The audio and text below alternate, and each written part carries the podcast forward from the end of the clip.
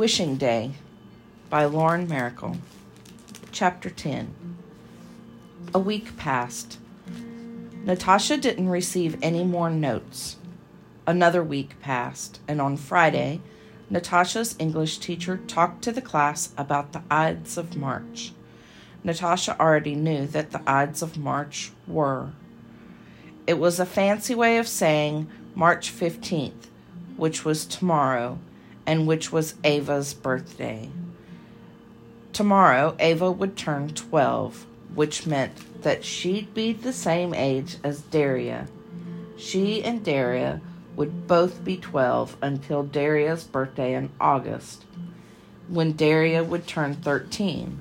Then Nick, Daria, and Natasha would both be 13 until Natasha's birthday rolled around again in November.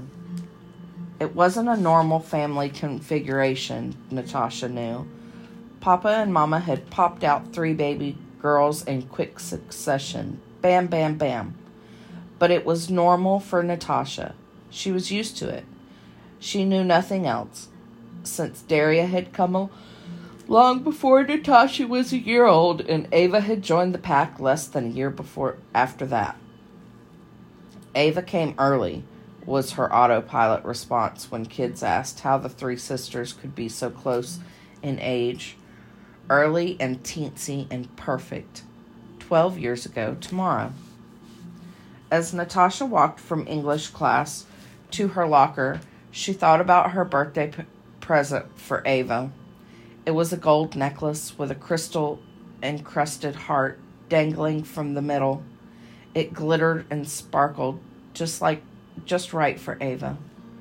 The hall was packed with kids. The air smelled like books and Pop Tarts.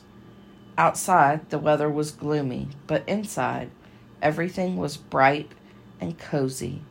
Everyone was cheerful, including Natasha.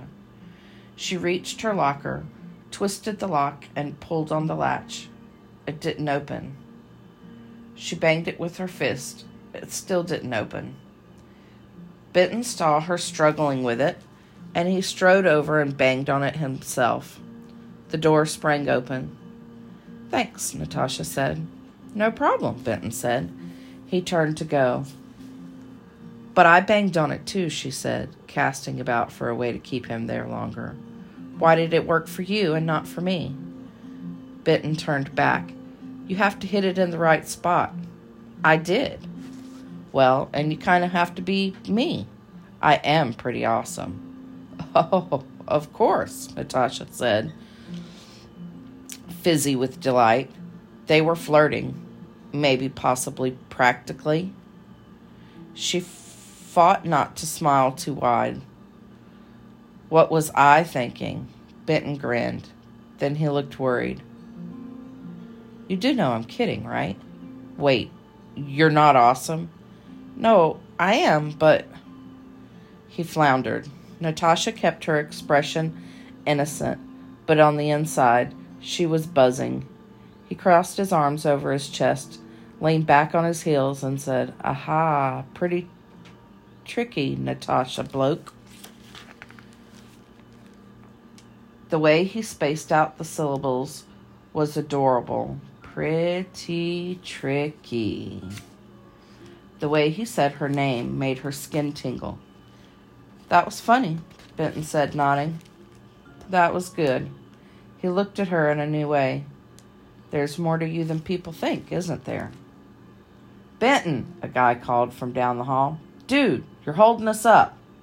Dude, chill, Benton called back. Then he said, All right, we'll see you around, Natasha.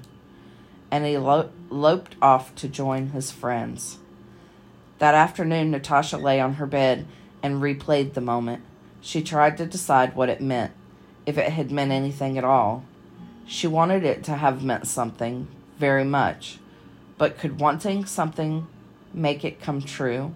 Because on her wishing day, Natasha's last wish had been to be someone's favorite, to be seen as special just for be- being herself.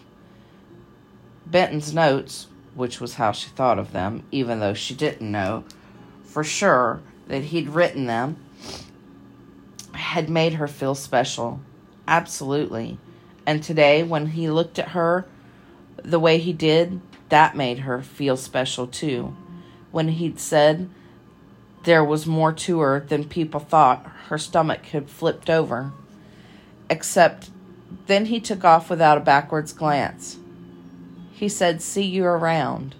But there wasn't anything special about see you around. So it was confusing. He'd flirted with her at her locker, but he never beckoned her over during lunch like he had with Belinda. He never patted the table he was sitting at, encouraging her to hop up on it so they could talk. And who said the notes were from Benton anyway?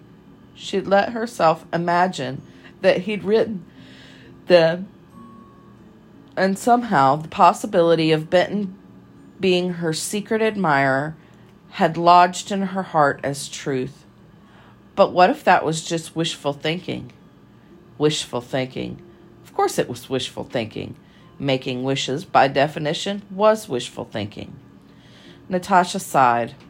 She had a hard time imagining herself ever perching on a lunchroom table, to be honest, but maybe thinking wishfully required taking risk.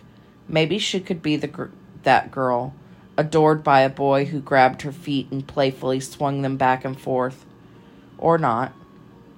She stared at the ceiling, which was a good ceiling, with a familiar pattern of cracks that she'd turned into a multitude of things over the years an old man's profile, a chapel, a duck. Today she made a question mark out of the cracks.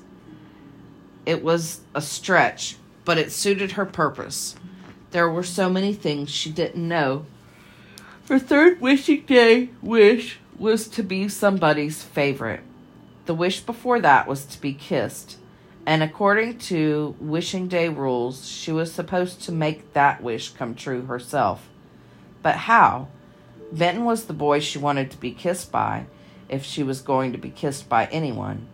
But what was she supposed to do? Approach him in the hall, grab his shoulders, and pucker up? find him in the cafeteria and say, Hey, Benton, want a smooch? Hide by the path he took to school and pounce on him when he came strolling along? No, no, no. With an especially big no to the hide by the path scenario.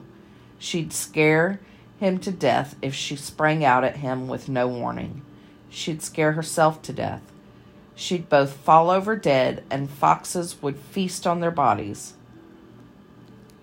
Or worse, she'd jump out, waggle her hands and arms, and go boogity boogity boo like the boogeyman. She wouldn't want to. She just would accidentally for the simple reason that she that the idea had floated into her imagination and was now lodged there forever. Ugh. No, you will not go boogity boogity boo to Benton, Natasha, she told herself firmly. Understand? She shifted positions, taking her hands out from beneath her head and splaying her arms wide, palms up. She tried to relax her muscles and let them fall off her bones. A phrase she'd picked up from her gym teacher during a unit on yoga. It was a horrible phrase when taken literally, wonderfully horrible, and she and Molly had latched onto it for that very reason. For almost a month, they let their muscles fall off their bones every chance they got. Sorry, Mom, but I can't, Molly would call from her bedroom when her mother asked her to come back downstairs and clean up her dishes. I'm letting my muscles fall off my bones or Molly and Natasha would flop onto the lawn of the school courtyard and spread out their arms and legs like stars. What's new? Natasha would ask. Oh, nothing. Just letting my muscles fall off my bones, Molly would say. You? Same. Natasha smiled, remembering. She could call Molly now if she wanted. She could say, Hey, dollface. Are your bones falling off your body? Wait, not bones, muscles. Are your muscles falling off your bones? Then she could ask Molly for her advice. She could kill two birds with one stone, another dreadful expression if you thought about it. Why kill the birds at all? But she could ask Molly how to proceed with Benton, and that would prove to Molly that she didn't have intimacy issues, that she did open up to her. She owed Molly a call regardless. Molly was going out of town next week for a family thing, which meant she would miss the spring festival. But Molly was okay with it because her parents were taking her to some big outlet mall to shop for a dress because the family thing was something she had to be fancy for. Her cousin's bar mitzvah. That's what it was. Molly had been talking about it all week, and today at lunch she'd said, Oh my gosh, I haven't even described my my aunt and uncle's house to you. What is wrong with me? Then the bell had rung and Molly had groaned. Remind me to tell you about my aunt and uncle's house. It's seriously a mansion, okay? Hmm, Natasha thought, shifting again on her bed. She was fine with hearing about Molly's aunt and uncle's house, but maybe not right now. She could get out her journal, she supposed. Writing things down might make them clearer. Or she could do push ups which her gym teacher said were an excellent all body workout. She sighed and shifted positions, stretching her legs out long and pointing her toes. She pulled her pillow into a better position beneath her head and continued to stare at the ceiling.